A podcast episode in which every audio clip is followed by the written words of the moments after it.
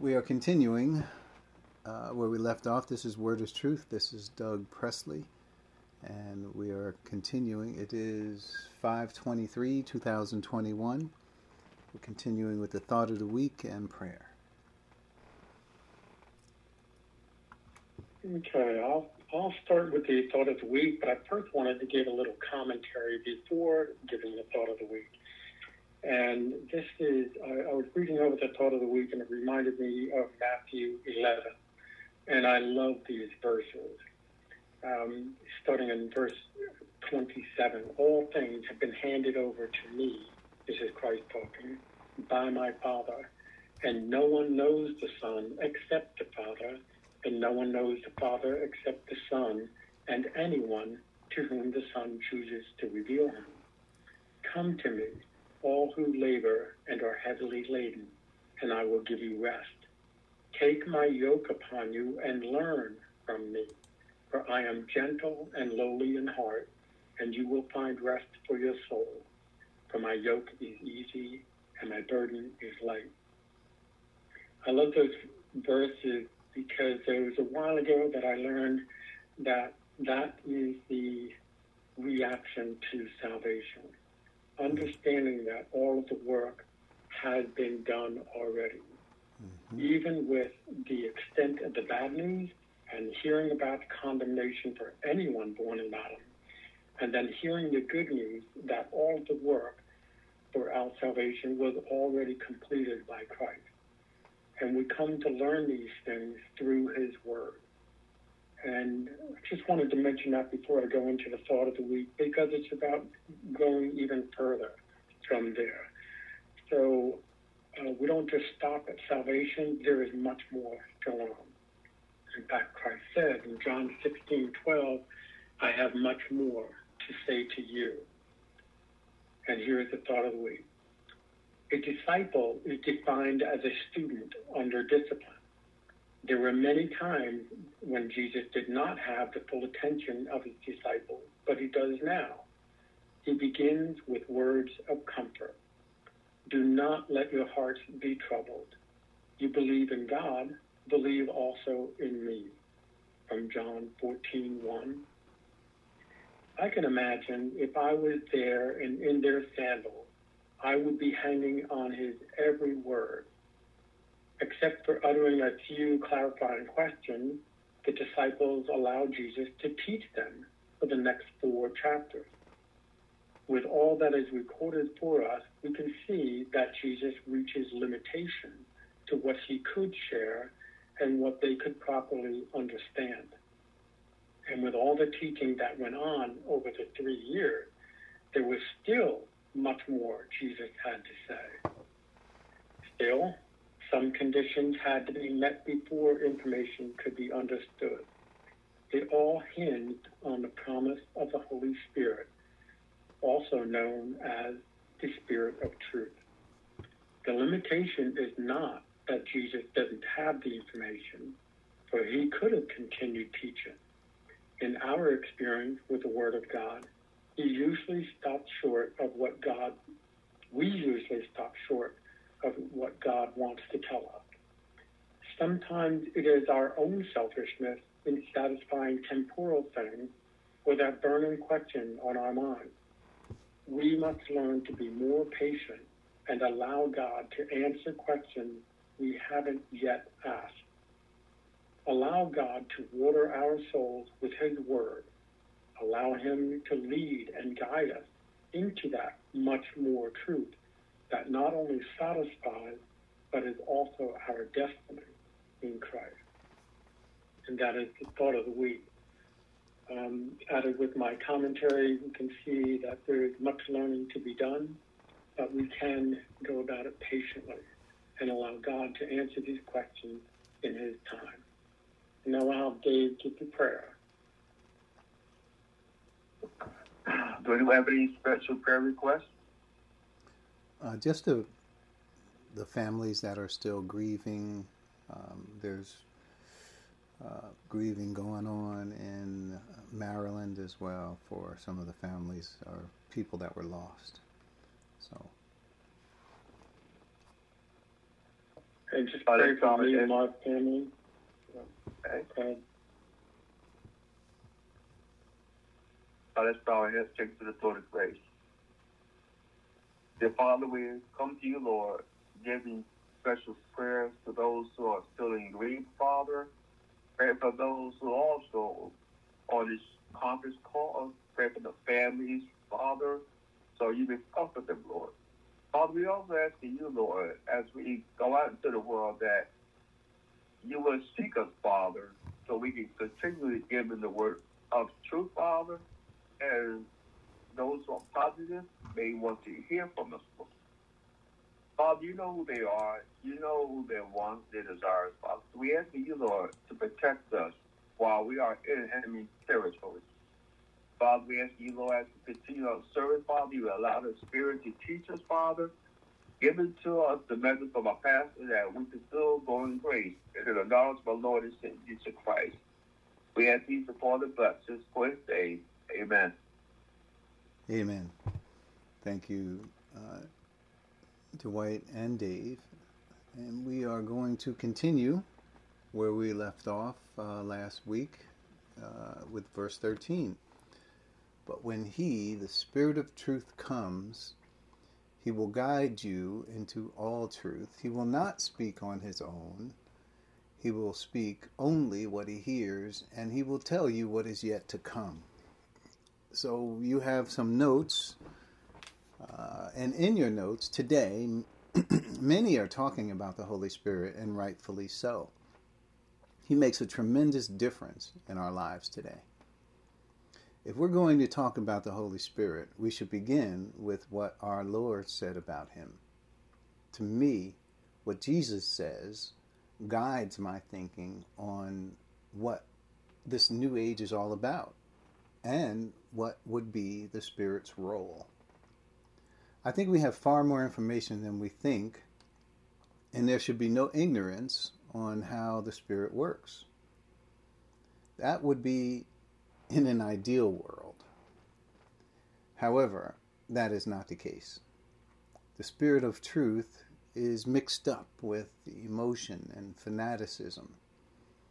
And to that extent, many are far from what Jesus told us about the Spirit. Let us take our time with these very precious words of our Lord. I would say precious, also timely in our age that we live in, because what we find, uh, the same things that were going on in the early Corinthian church, for the most part, a lot of that is still going on today, even though we have in writing instructions to the contrary. But what we want to do is focus our attention on what Jesus said about who the Spirit of Truth was, what his role would be, how he would respond, what, why is he even coming, what, what was the point in all of that. So I think this last discourse in John is very important to us in this time we live in, where we see abuses and we see uh, ignorance, uh, disregard of the Word of God. Uh, we we have to, uh, I would say, fight to keep the Word in its proper place. Thy Word is truth. So let's go through it. These are some. This obviously we're not going to finish this verse today, as you can probably tell by your notes, uh, but there is a lot to cover, so we will proceed. Uh, so we'll take the first phrase, but when he, the Spirit of truth, comes. So the context is that the Spirit of truth will come and supply information, truth, as well as guidance. So we have been seeing this uh, promised by Jesus to the disciples. Uh, in the previous verse, he had much more to tell them, more than they could now bear. So, what, what we understood from last week was that the Spirit would be on his way and he would provide the things needed so that that communication, that truth, that information would be able to be received. And that's important for us because uh, being on the other side of Pentecost, where the Spirit of truth came, we can look back at how that whole uh, thing developed between Jesus, the disciples, between the Spirit coming, the promises, all of that. We are able to see it from our vantage point even clearer than the disciples could.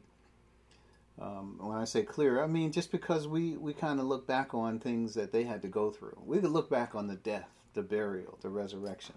As we read these things, we know that Jesus was going to rise from the dead. We could see his uh, prophetic statements about what would happen.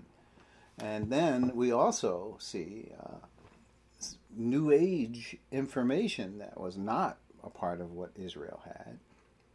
Even the disciples could see that there was something new going on, and they said, Well, since we're out there, we don't know what's going to happen next. Uh, is it at this time you're going to restore Israel? And Jesus says, No, no, it's not time for you to know this. Don't worry. When the Spirit comes, don't worry. He's going to teach you all these things. You're going to be able to sort it out.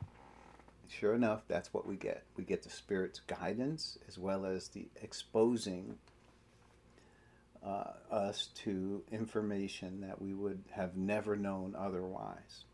So we're moving on in our notes. Point B. So the expectation was that the disciples could not bear or handle the truth that Jesus must tell. Uh, tell them. So, the, through the coming of the Spirit, they would be equipped and informed. That's one thing to note. It would satisfy what they lacked, what they needed. the Spirit would, would satisfy. This is not the first time this was spoken. And so Jesus said in John chapter 14, 16, and 17. I'm going to uh, send the Spirit of truth. He will remind you of everything I have said to you, and also He will teach you all things. And then in 26 as well, he talked about the Spirit, the, the Comforter, the Spirit. And in 1526, and we also have, have in 16.8, where we learn that the Spirit, when He comes, he would also have a new ministry to teach the world about sin and righteousness and judgment. So we saw that in our context.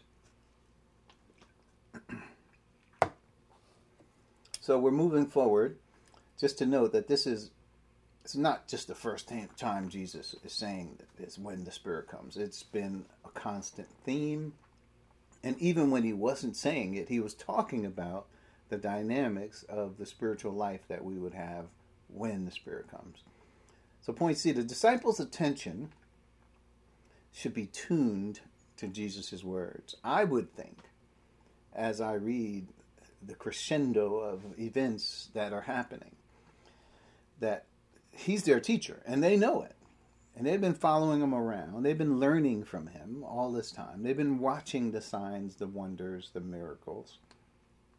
So, but, but this conversation seems to be raised to a new level, a different point that Jesus is trying to make with them.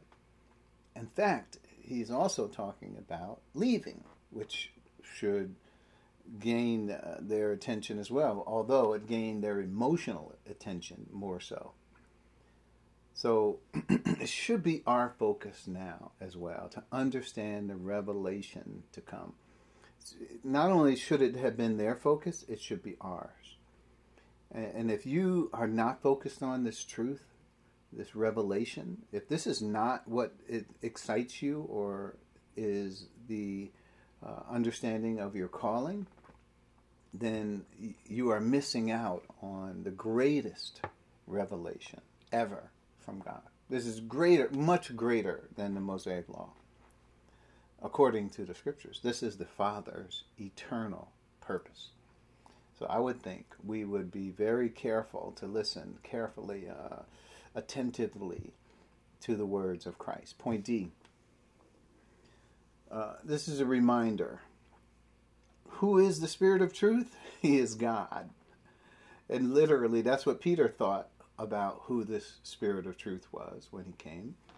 If you go, and we have been there to Acts chapter 5, 3, and 4. This is a very good scripture. There's others, but there's a, a very good scripture that speak to the fact that Jesus, uh, no, I'm sorry, Peter thinks that the Holy Spirit is God.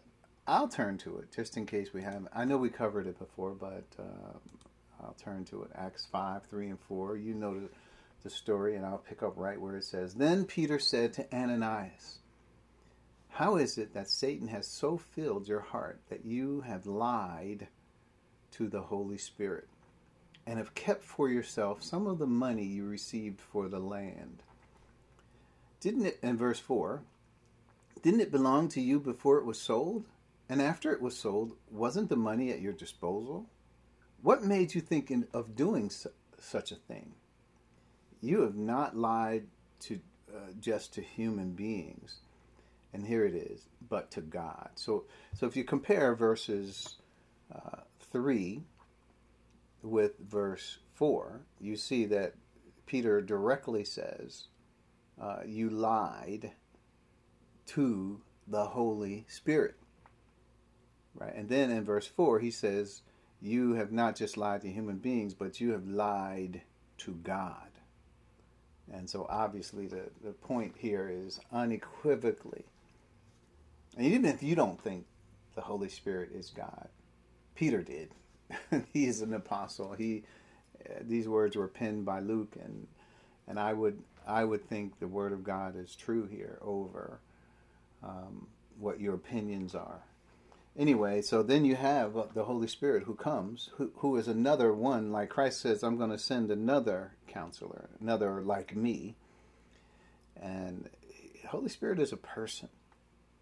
And it's unfortunate how some have relegated the Holy Spirit to just you know, some active force, some wave of emotion or emotional feeling or goosebumps, spiritual goosebumps. That's the Holy Spirit. Uh, unfortunately, many have not understood that we're talking about God here, just like Peter said. The respect and the awesome reverence that we have for God should also be uh, for God the Holy Spirit, who is working in us to lead and guide us into all truth. Point E, we're moving forward. What expectation do you have so far about when the spirit of when he the spirit of truth comes so that's what our phrase is when he the spirit of truth comes i would hope just like we said we should be in an air of expectation right we should have a spirit of wondering what's next? Like you told me, you got, we're at this point where you've told me a lot of things. Now you're telling me you got much more to tell me, more than I can handle. I can't handle it now. So now I should be, you know, expecting something. What is it that we should expect? Should we expect a wave of emotion to just sweep over the church, or should we expect more knowledge, more wisdom, more truth? all truth. I think the latter, right? We should be expecting truth. And that seems to be the expectation that Christ is setting. He is not setting any other expectation. It is all about the dissemination of information to the disciples, preparing them for what is ahead. I, don't get anything else. What do you get? Think about the question. Maybe if you just think about the question, we can provide the answer by Scripture. Right? So let's keep going. But when He, the Spirit of truth, comes, what will He do? He will guide you. Right? So we're going to stop at He will guide you. And you know, we're we're taking our time, as I said. Uh, these words have been used for us. These words are classic and I say classic not in the sense that they stand out above other scriptures or anything, but is that we heavily depend on them for our understanding about the church age in which we happen to find ourselves. We live in the church age. We were born in this age. And to understand the truth about it, there's no way we can come to this information on our own. We must depend, rely, and trust on God the Holy Spirit. And we know that the Holy Spirit is not leading us down some road that is not going to grow us up in Christ. in the knowledge of Christ. We know that the Spirit is taken from what belongs to Christ, and he is, that is what He is revealing to us. And we'll get all of that as we get into this verse and uh, in the next context as well. So, so the first thought is let's look at He will guide you. So you have the word guide here in the Greek, and here's what it means to be a guide, to lead one's way, to guide. Uh, point uh, number two is to be a guide or a teacher. And as you notice, I have that underlined because I think of all of the ways the Holy Spirit leads us, literally, here you have it right here. And we're going to talk about that a little more. Or to give guidance, that, that as well. I just didn't underline it. All this comes from Thayer as a definition for the Greek word. So, in point B, that the fact that God gave us a guide says we needed a guide. And we are incapable of arriving at truth on our own, especially this truth. So uh, I give a couple scriptures here in this regard. The first one is Ephesians 2 1 through 3, which talks about where we were found. Uh, we were dead in our transgressions and sins in which we used to live when we followed the ways of this world, the, the ruler of this of the of the air. Uh, he, he's at work in uh, causing everyone to be disobedient. All of that is found in Ephesians 2 1 through 3. So we know we don't have any information about truth uh, or being led into truth when we're born, because that is the state we're in. We're born in sin, we're born dead. But then the 1 Corinthians 2 9 says, it says that eye has not seen, ear has not heard, neither has it entered into the heart of mind of man the things that God has prepared for us who love him. So uh, if you if you were to go to verse 10, you would have but these things, these things are the things that are revealed to us by the Spirit. Right? So we have the Spirit to tell us things that we could not possibly know as human beings. And not only that, obviously these things in the previous verse say that they are far outside the realm of human understanding. So you have to have the Spirit in order to understand these things. You need to guide someone to, to walk you through these things, or else you just won't have them. so, simply put, point C, we're moving in internal intuition, emotional hunches and what feels or seems right is not the guidance of the Spirit of truth. Spirit's guiding is equal to Spirit's teaching the Word. And this is this is an important point. I, I, have to say this point right here. Maybe all of them are important. I'm not saying that, but here is where people get the idea that somehow they're they have some internal, you know, guidance system you know, if it's truth, they're going to detect it. if, if it's truth, between truth and error, their hearts and their internal guidance, truth system will somehow sniff it out or detect it. And that's wrong. We just talked about the state in which we all find ourselves. We have no understanding, no familiarity with truth whatsoever. It is hidden from us uh, the, the, truth that we have, that the Spirit is revealing, right? No eye has seen, no ear has heard.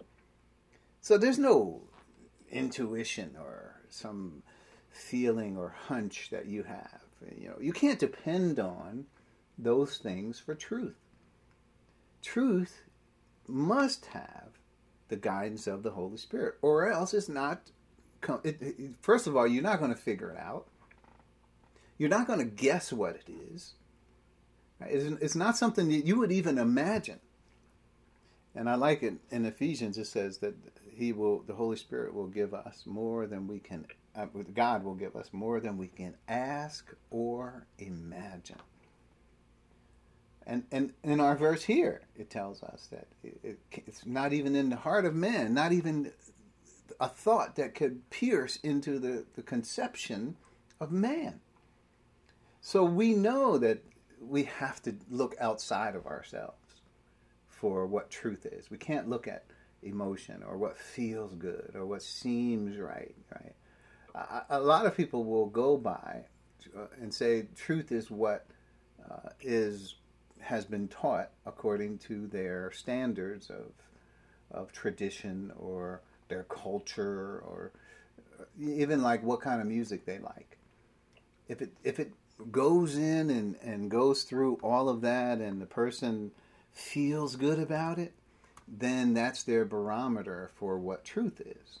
And, and that's unfortunately not a good barometer for truth, how a person feels about it.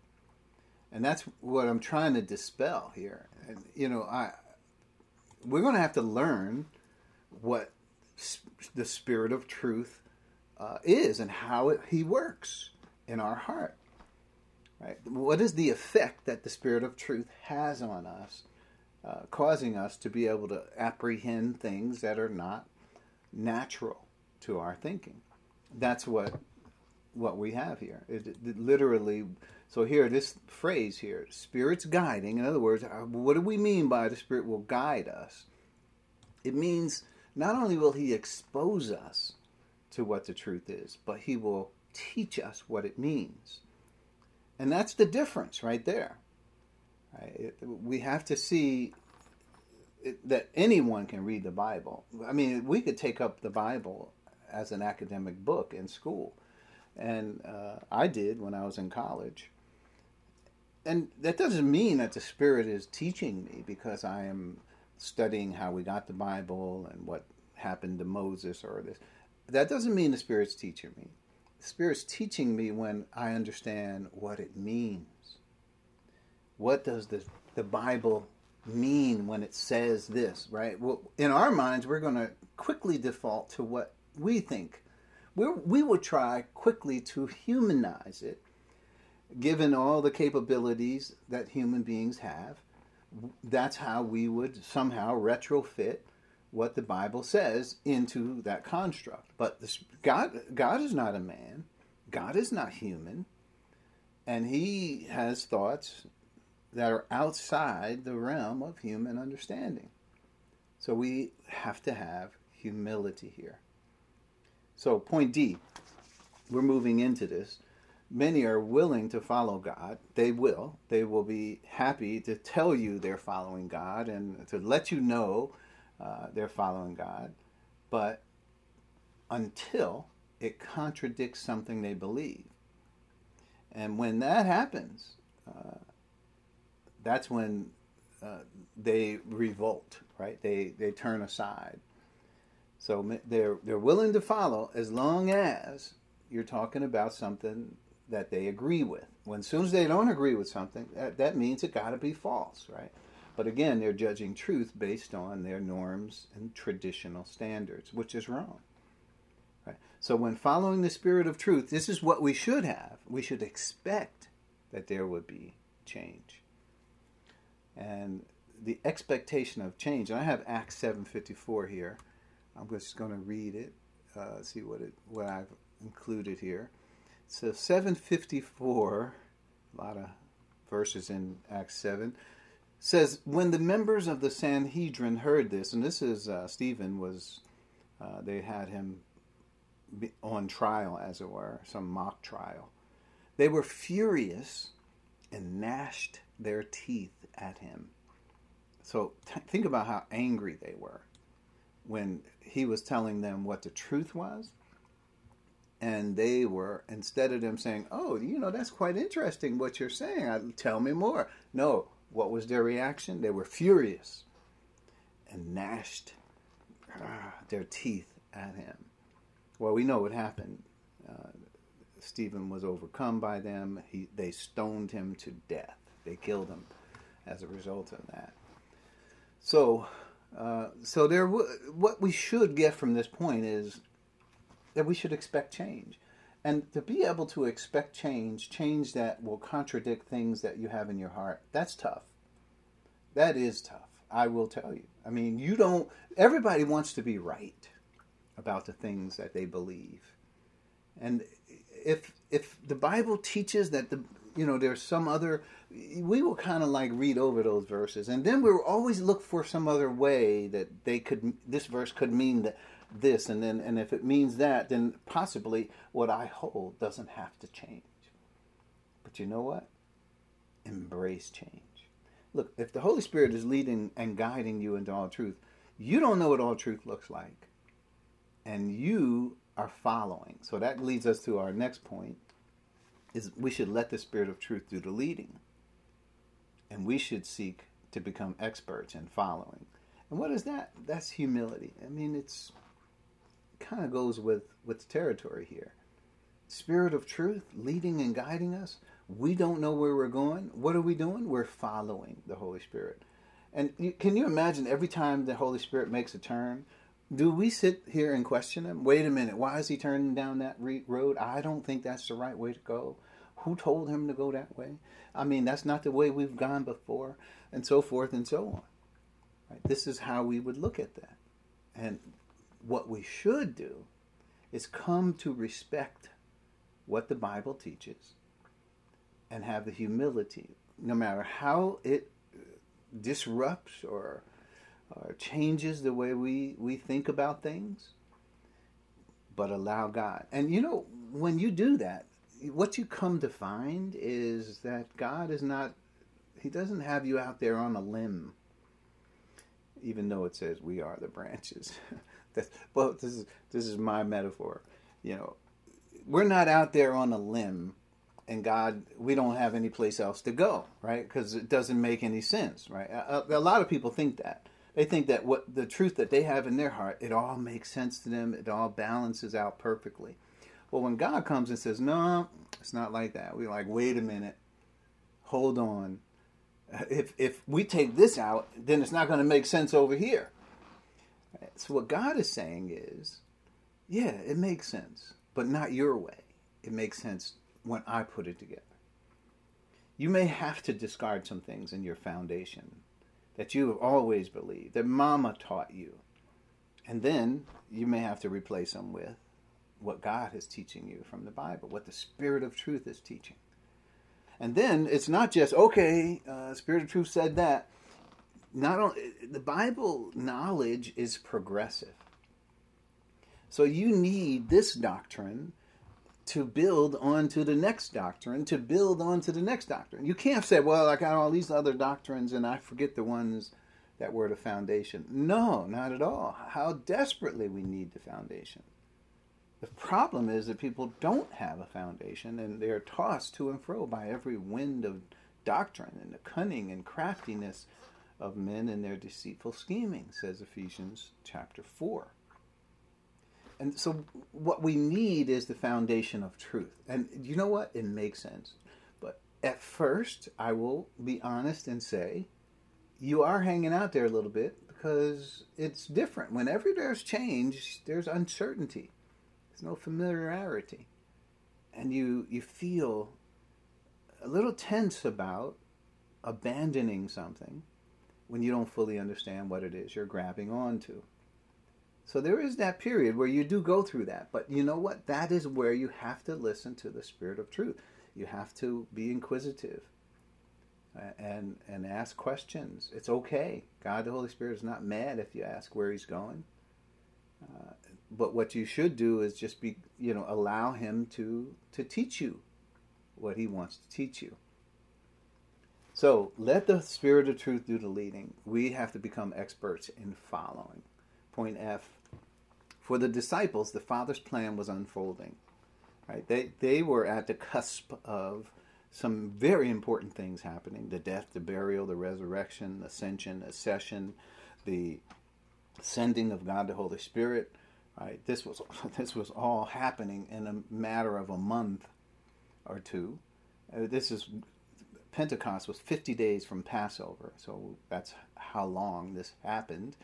That the disciples were in this place where they, you know, all of these things were unfolding to them. That was what they were going through. For us, though, we're looking back at all these events, and we can say, "Oh yeah, so yeah, the death, the burial. We saw the death. Yeah, he prophesied that. Eh, you know, all these things, and we see it happen. Yeah, this confirms our faith and trust in the Bible. And but for them, just think about it. They were going through it. They were watching God's plan as it unfolded, and it was not what they thought it would have been. In fact, we, we spoke about this before. Not one of the disciples, the women, nobody believed that Christ was coming back from the dead. Even though he had raised Lazarus, you should have thought, you should have thought, well, you know, he raised Lazarus. He did do that. He said he was coming back, you know. No, we don't read anywhere in the Bible where any of the disciples said, yes, don't you remember that he said he was coming back? And sure enough, let's go. Let's let's expect that he's coming. No, that was not the case. And that was one of the previous points I'm saying. Expect change. And the change is what the spirit of truth is teaching. So for us, it's a focus on the glorious plan revealed. And when I say glorious pl- plan, if we read Ephesians, I'm going to read it, Ephesians 3 10 and 11 uh, just so we can have, uh, here it is. His intent was that now, through the church, the manifold wisdom of God should be made known to the rulers and authorities in the heavenly realms, according to his eternal purpose that he accomplished in Christ Jesus our Lord. If, if these verses are paramount, they are at the top of our understanding to, to be able to say that the revelation that we have from the Spirit of truth is the eternal purpose of God in all things. Imagine that to be the greatest thing ever, the greatest revelation of God ever. That's what we have to think about. And that is what we have in this revelation of the Spirit of truth, not only exposing us, but teaching us, guiding us into this truth. So let's talk about truth. Here we go. So here it is. Uh, but when He, the Spirit of truth, comes, He will guide you, and here in this last phrase, into all truth. And I had this as the last phrase because I just don't think we could have covered all of this information in one sitting. But it's okay. We, God willing, we'll we'll be here and we'll continue. Well, let's let's get into this into all truth. And listen, I, am not saying whatever how many points are here. this is not the last word on truth, for sure. We have much more to say, and we want to explore that much more. That Christ said to the disciples. That's what we have. So point point A. Let's move in. Um, if the Spirit of truth is coming to guide the disciples into all truth, then for sure they didn't have all the truth. Uh, it, it is only sort of a pivotal point to make that God does not give us what we don't need. We need all truth, and there was a reason why we have it. Uh, we should not assume that you know we have all truth, and the truth that we have is relative to what is said to be a mystery. And when it says, when Paul uses the word mystery, he's not he's not saying it's still a mystery. He always usually follows that up with what is now revealed, right? He's not saying that it's still a mystery. What he means is it is hidden from those who are in the Old Testament. It was hid in God, as our verse in Ephesians says right? according to his eternal purpose, which he accomplished in Christ Jesus. Or here in verse 9, to make plain to everyone the administration of this mystery, which for ages past was kept hidden in God, who created all things. Well, if God hid this, and he's the one who created all things, then all things revolve around these things now that he's revealing. These things are now available for us to know. Uh, do we see a lot of people running toward this? No, unfortunately not. People are more focused on the spirit of truth giving them some emotional wave of spiritual goosebumps or something. That's not it. That's not truth. That's emotion. Uh, now, if it was the spirit, I would have to give in and say, okay, okay, okay, they, they're probably right. If Jesus said the spirit of emotion, but he did not say that. He said the spirit of truth.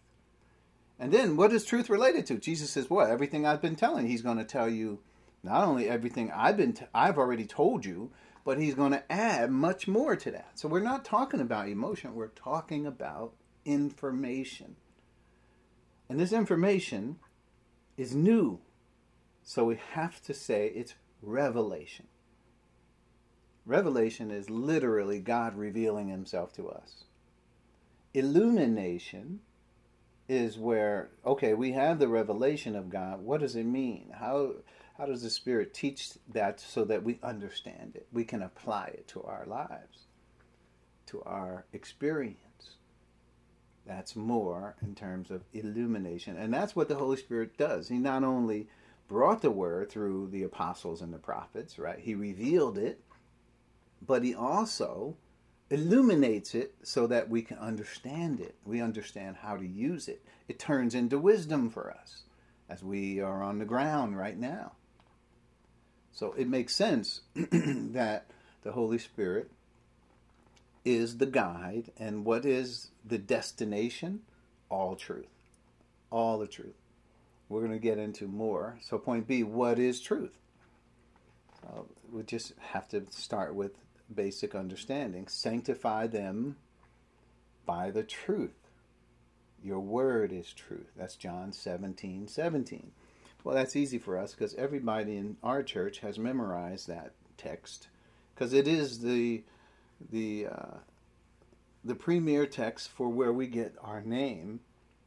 Word is truth Christian Church. That's where we get it from. That verse, John 17 17. Sanctify them, meaning set them apart. Jesus is talking about the disciples. Set them apart by me. How, how do we set them apart? Dress them all with hats, uh, dress them all with certain robes with certain colors? No, none of that. We set them apart. That's what sanctify means for God's holy purposes by means of truth. What's truth? Your word is truth. That's what truth is. That's how we are to be distinguished in this world not because you sing very well or you got some sort of uh, you know boisterous uh, voice or, or, or whatever you uh, fill in the blank with, but how we are distinguished in this world is truth, not because you wear a cross or not because you you you put you know you hold your Bible a certain way or that you let people know you're a Christian. It's by the truth and this truth that we're talking about is what the Spirit of truth is leading and guiding us into. So I, I, don't have to say that when you get to the judgment seat of Christ, when when we receive what is due us for the things done while in the body, God's not going to ask you, did you wear a cross or did uh, you know you dress a certain way or it's all about truth. It's all about did you allow the Holy Spirit to lead and guide you into all truth? Did you do that? Did you allow him in humility to do that? And that's that's what you will have to answer for yourself. I can't answer for you. Point C. Truth then is God's revelation. If it's if he says the word is truth, well the word is a revelation of God. That's clear. Right? God is revealing not only what he thinks about himself, but what he thinks about man. Like we read that scripture uh, in Ephesians uh, chapter 2. It says, As for you, you are dead in your transgressions and sins in which you used to live. And when you followed the ways of this world, the prince of the ruler of the air, who is now at work in those who are disobedient. All of us lived among them at one time, gratifying the cravings of our flesh like the others. Like You know, that scripture is the revelation of God. You would not think of yourself that way. Most people in the world don't. They don't think of themselves as dead, or like in uh, Romans three, right? where it says there is we're all under sin. There is no one who does good. There's no one who is righteous. There is no one who sees. That's not something we would think about ourselves. Where's the dignity of humanity? It's not there. That's for sure. But what is that? That's how God thinks about us. How would we know that?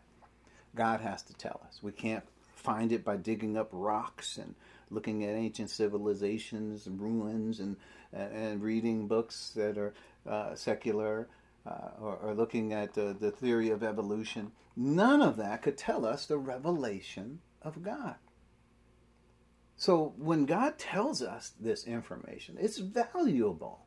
Revelation. I mean, Mosaic Law was the revelation of God, is what God wanted for the nation Israel, what his intentions were. He laid them all out to the Israelites. And so, what we have in this particular revelation is what God's interests are for the church. Right? We, we just talked about his eternal, the Father's eternal purpose and how it is all laid out, and what eventually we'll see what our role is. What we, how do we fit into the Father's plan? What is important about us, and on and on. We can. There's so much more to talk about. That uh, the only thing to do is to begin to follow, just like we've been been saying. So it's God's revelation. It's His reality. This is when we say His reality. Satan, conversely, is said to be somebody who is deceiving or you know throwing smoke screens up so people can't really see what God is trying to say. And uh, so God is trying to reveal himself, Satan is trying to hide God and reveal his way. We're born in sin, so obviously we know about sin and Satan's way. But God is the one, it is upon him to reveal himself to us. But it's his reality, what he understands about himself. There was no way you could know about God. No way. unless God reveals himself. So that's what's key. Uh, truth, it's, it's the revelation, it's his reality, his perspective, his view of things. Isn't his view way more important than our view? we could we're coming from a position of death, separation from God, so we're separated from the reality of God. We're separated from what God thinks, his view, and the articulation of God in writing. In other words, the Word of God. God has put what he thinks in writing, and then he's preserved it for us, even as we are here in 2021.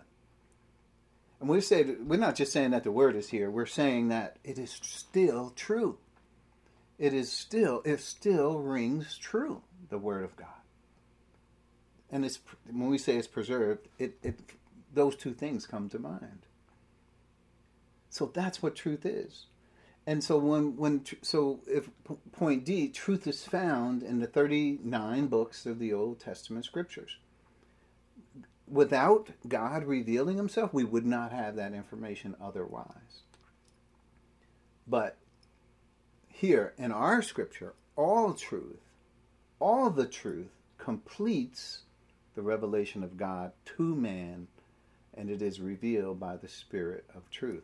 Uh, one scripture I'd like to read is Colossians. We have covered this already, I know, but it never uh, is laborious to go over again, especially as we are in the context of what is truth, right? And we're talking about truth. So 39 books of the Old Testament, yeah, that's truth. But what the Spirit of truth is going to bring is not the 39 books of the Old Testament. Because what we have is hidden from them and is now revealed to us. So if, if it was hidden from them, they don't know it. They couldn't know it. It was hid in God.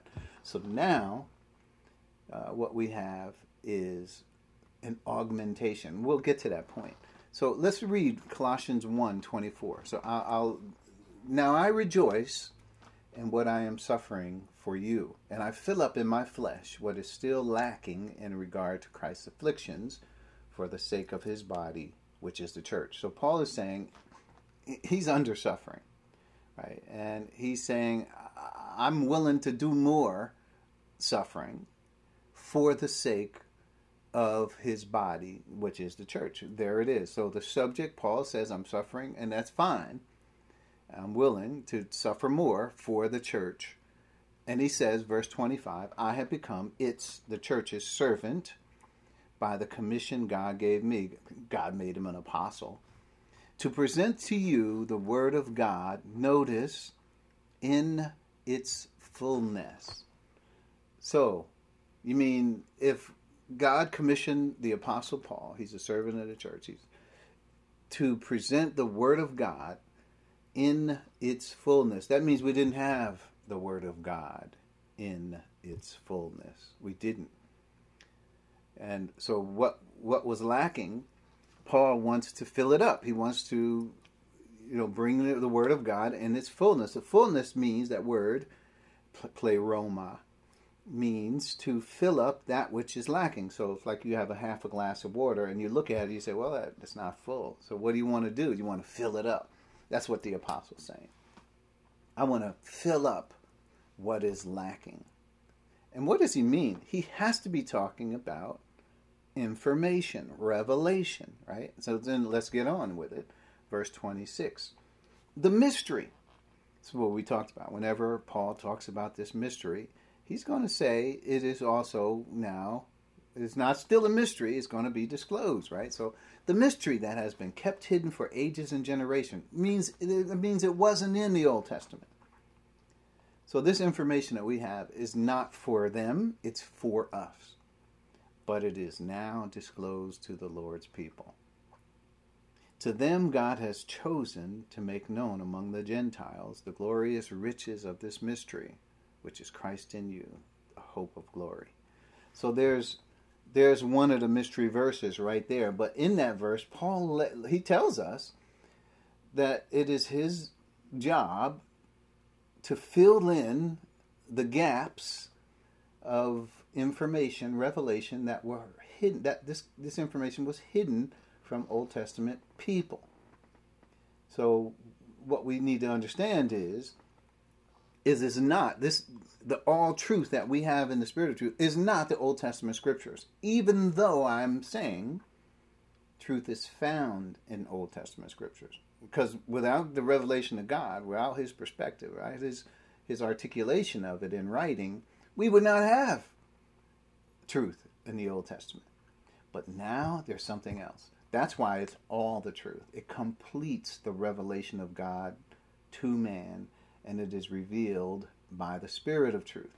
And then there's 1 Corinthians 13. This may take a little longer. Um, let's look at my time. We're getting there. 1 Corinthians 13, I'm just going to quickly go over it, and you may ask questions about it later.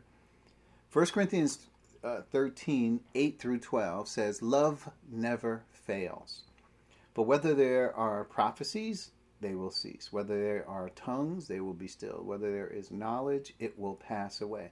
So notice what what do all of these three three things that he mentions have in common?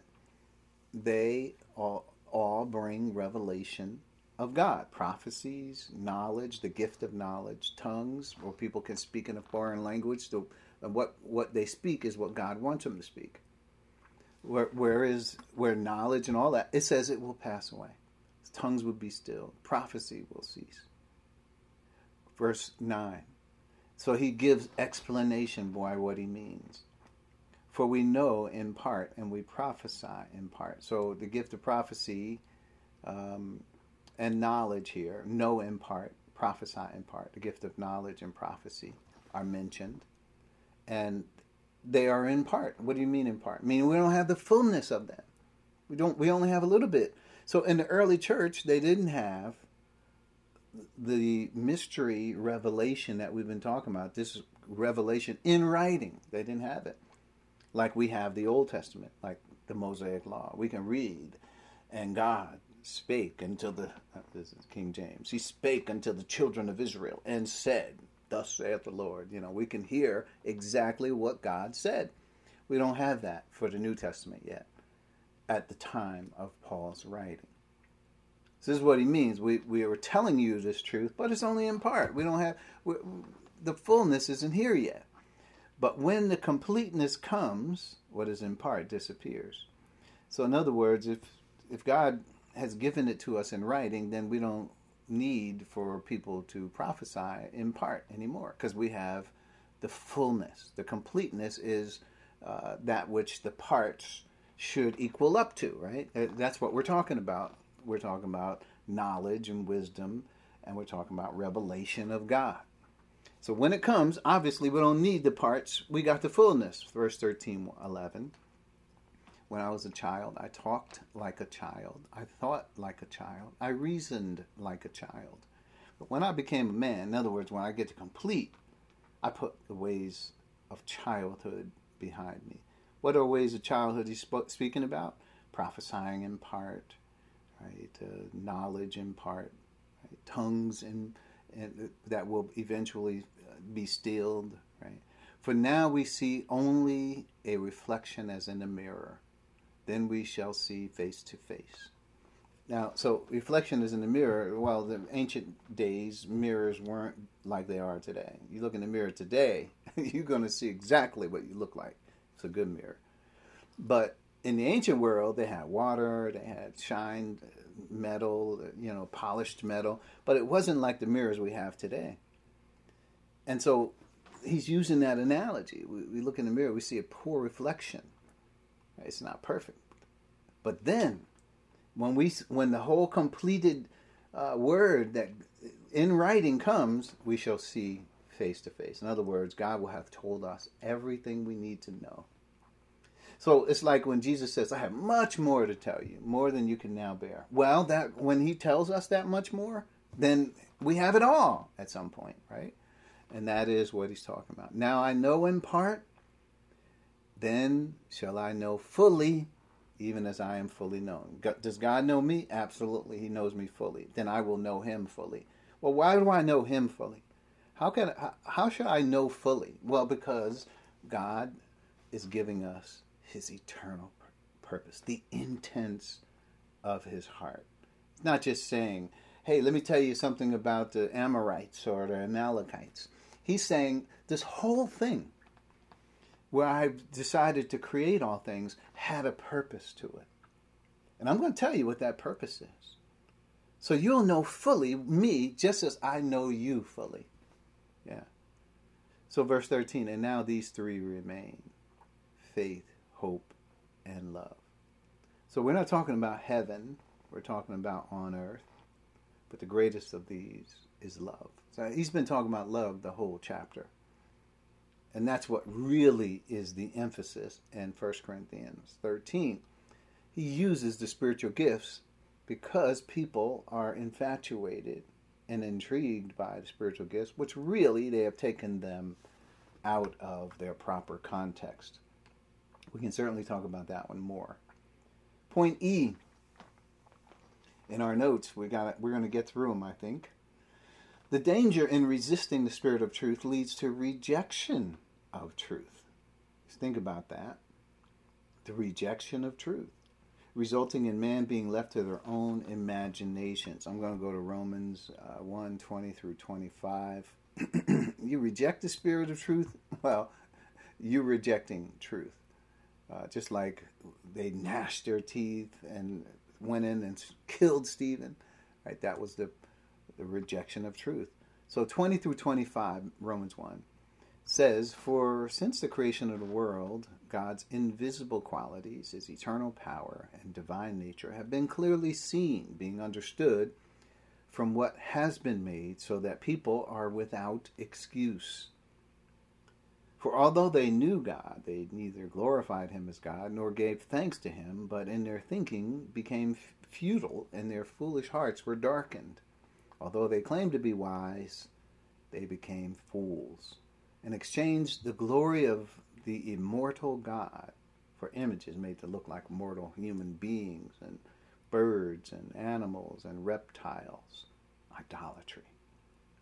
Therefore, God gave them over in their sinful desires of their hearts to sexual impurity for the degrading of their bodies with one another. And get this, verse 25. They exchanged the truth about God for a lie and worshiped and served the created things rather than the Creator, who is forever praised. Amen. So, what you have here is rejection of the Spirit of truth, of what God the Holy Spirit is teaching, resulting in idolatry, idolatry, ignorance, uh, worship of the lie. These are all things that happen as a result of rejecting the Spirit of truth. You are returning your back on God, as it were.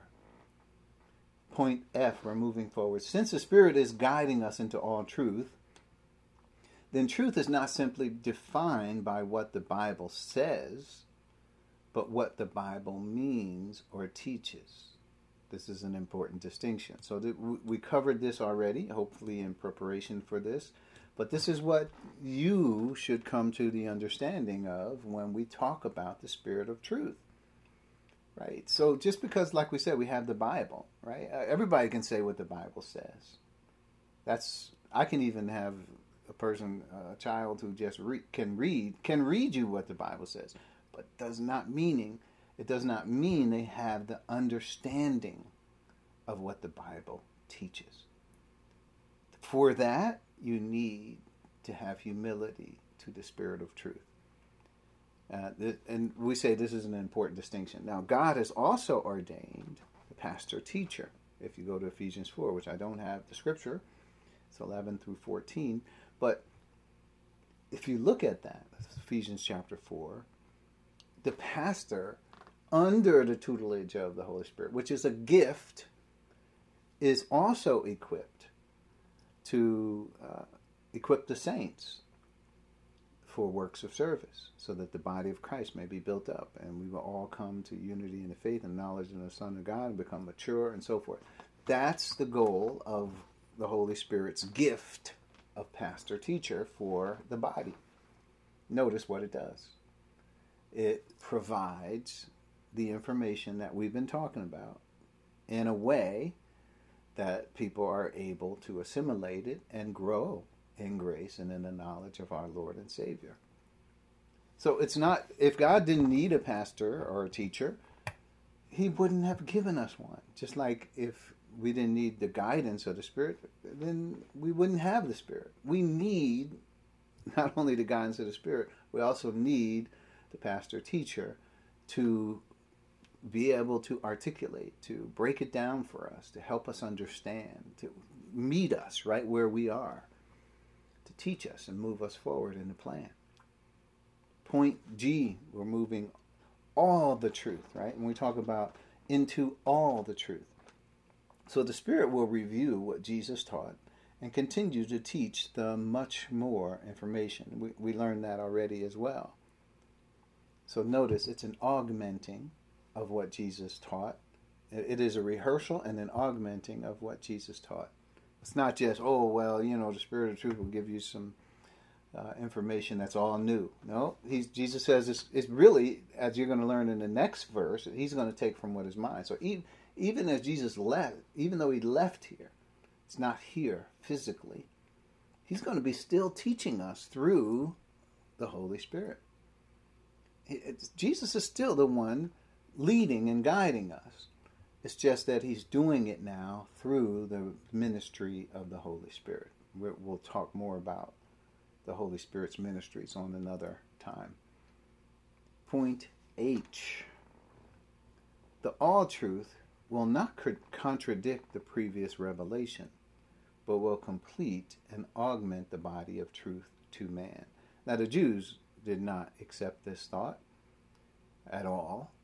They looked at this as an affront. How in the world can you say that the Mosaic Law is not enforced and and, and the church is called and we're not the called anymore? What, what is this? Right. So there's a lot of explanation given. God does give an apology. An apology means a defense to uh, those questions, and we find them right there in the Word, primarily in Romans and Galatians. So we have the information, right? The progression of uh, the Word of God. And so that is important, right? It, it completes the body of truth. So in other words, once we, it makes sense once you got the revelation of the mystery, uh, you understand what that is, and now you're able to look down at the past and see how that integrates, and you can look at the future and see also how the Spirit of truth, uh, the revelation, integrates with the body of truth. So, point uh, I God's revelation is progressive. For instance, the Old Testament constantly refers to a Messiah coming.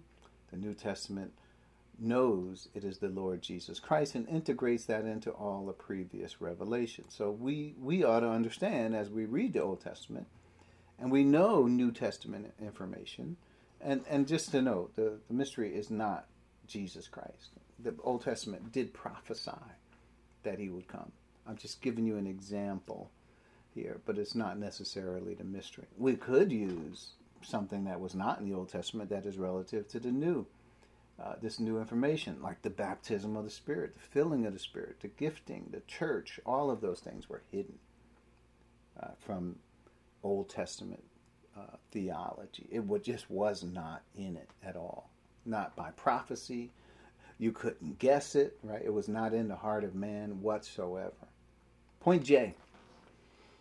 The new revelation from the Spirit of Truth is said to be categorized as de- the deep things of God in contrast to milk. I mean, you could look at uh, this information in 1 Corinthians 2 we will quickly go there. I know we're running out of time. I know. And we may have to end, but uh, let's see if we can finish this point up uh, here.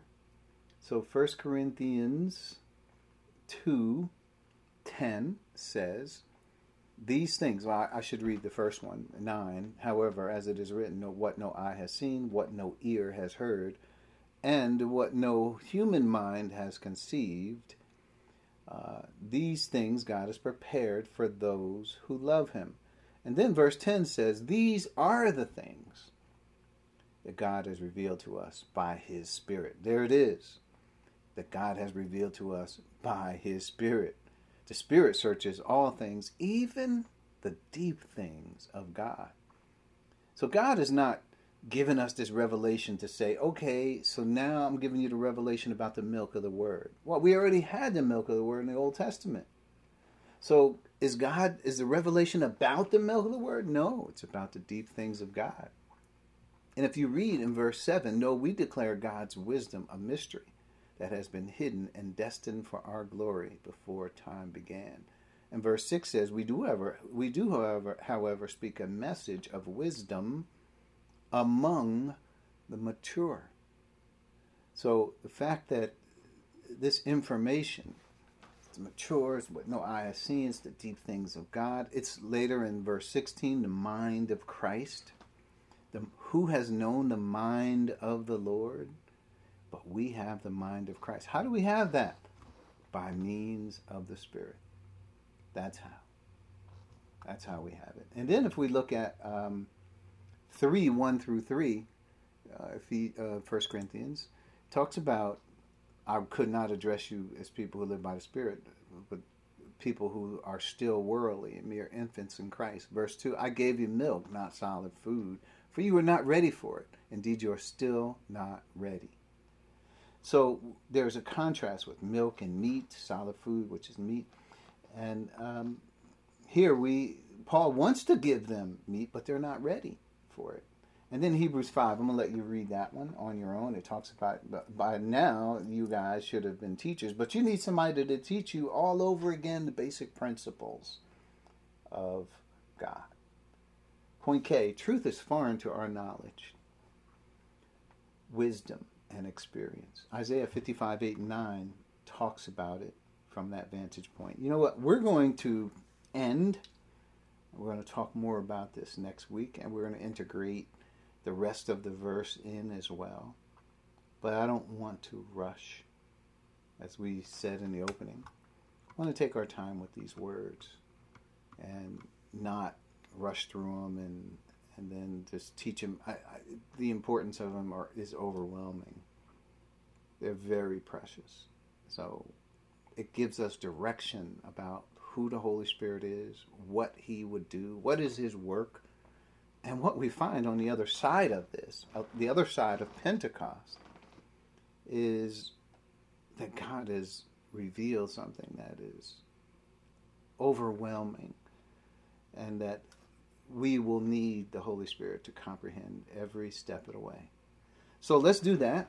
Let's take our time, and next week we will, God willing, we'll be here and we'll continue what we have started. Let's bow our heads. Father, thank you so much for your revelation, for your word that has been preserved to us, even in 2021. Father, we thank you. We're so thankful that you have chose us in Christ before the world began. We're thankful for not only your provisions for us here in this age that we live in, but what you have made of us, what your intentions are for us. Father, thank you for those who have joined. We pray that we will continue to uh, have this outlet where we can talk about these things openly and freely. And others can come in and ask questions and, and inquire. Uh, and, and that they know that you have made spiritual, logical sense out of these things. So, Father, we thank you for this, the privilege of studying your word with the Spirit of truth guiding us. All of this we ask in the name of our Lord and Savior, Jesus Christ. Amen. Amen. Amen. Amen.